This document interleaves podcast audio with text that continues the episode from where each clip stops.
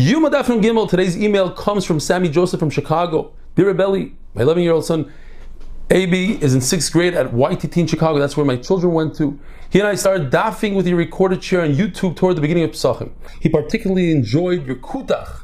We've been hooked since. My parents stayed by us for Pesach. My father watched with us and became hooked also. He now watches his share on YouTube to Chazir after learning the daf with his regular Maggid shir. Unbelievable. Abby's been bugging me to send an email for a few weeks to make sure we're formally considered part of MDY. Welcome to MDY, Abby.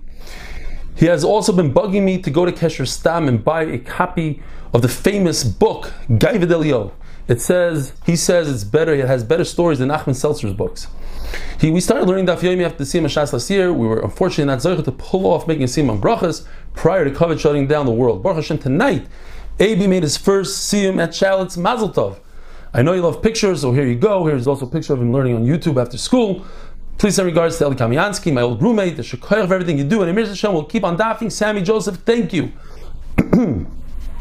so Yom Daf Nun Gimel, the Gemara tells us that the Kohen Gadol takes the Ketores and he puts it on the coals inside the Kodesh HaKadoshim, not before it goes into the Kodesh HaKadoshim like the Tzdukim do.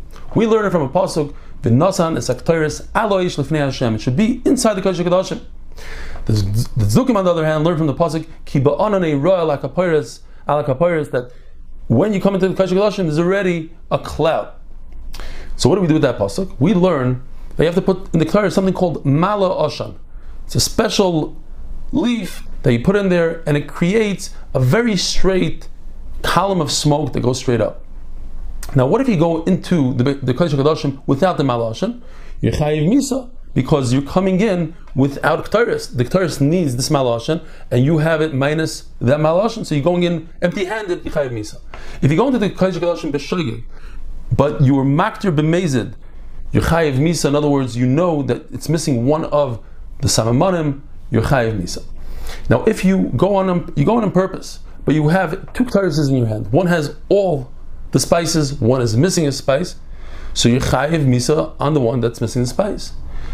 From the word v'chisa, the Gemara gives us five explanations what it can mean. Rabbi Yosef says that it means to say that you could use the actual bark of the malosh. You don't need the leaf. According to Abaye, the exact opposite.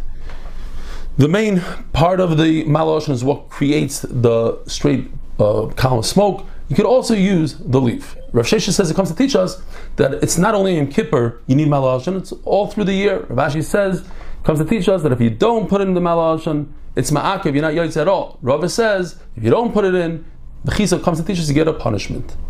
Now, of course, there's a. The warning is before Nadav and Avihu died, as it says in the pasuk, a ra and when they died, it was, it was already seen. The Einesh certainly came afterwards, because it says, Achri Mois. But we have to understand why did Nadav and Avihu actually die? And the reason that our Gemara gives is because the Moira, B'fnei Rabban, they said halacha before the Rebbe that what? That you're supposed to bring a fire by yourself, even though it came down from Shemayim, the fire you're supposed to add. They were right, but they said it in front of the Rebbe.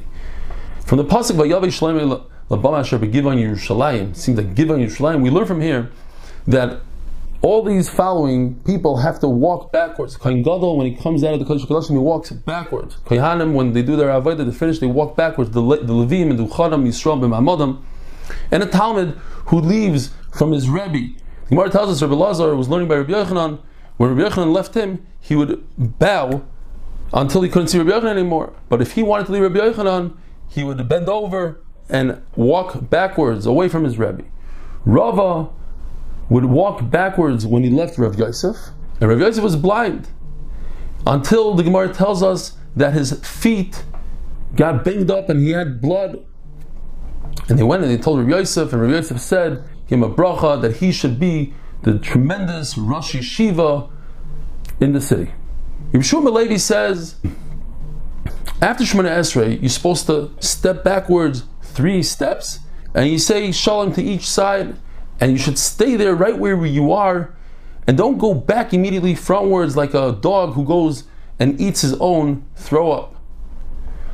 And if you don't wait back, you just do a shalom and then go forward, it's better you shouldn't daven. And what do you do? You say Oisa Shalom to your left, which is the right of HaKadosh Baruch Hu. Abaye and Rava both say that when you go backwards, you're supposed to bow.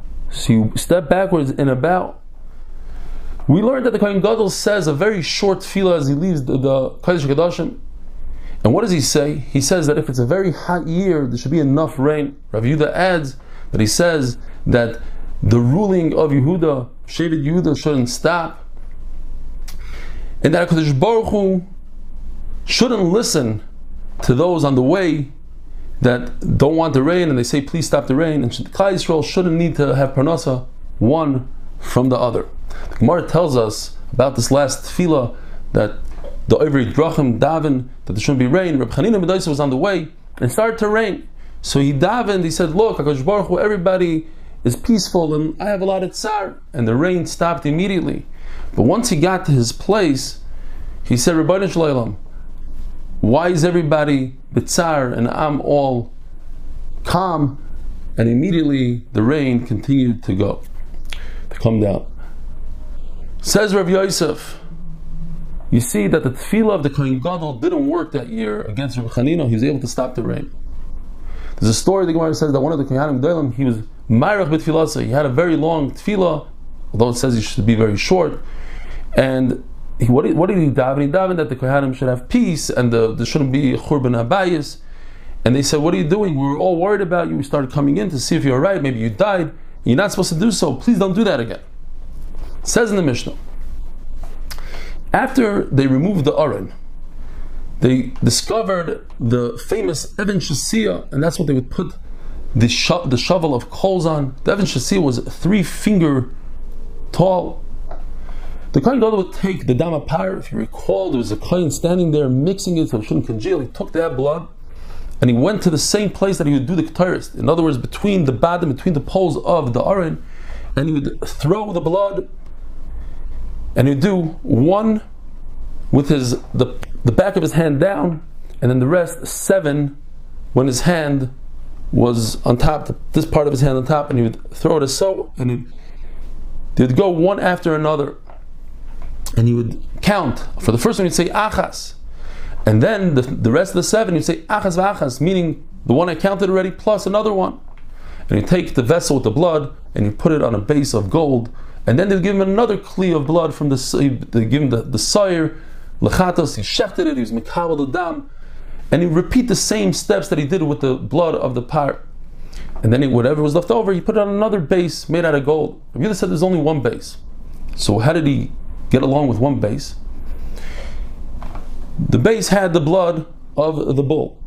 And then when he had the blood of the sawyer of the chatos, he would replace it and take the blood of the bull and do all the zrikas like we described before. When he was done the zrikas of the bull, he would put it down on the base, take that of the sawyer, and he would repeat all the steps of throwing the blood. When he was done, he would take the blood of the bull and pour it into the bowl of the blood of the goat, and then you take all that and pour it back into the bowl of the par so that should be really mixed up well, and then you do the zrikas with that.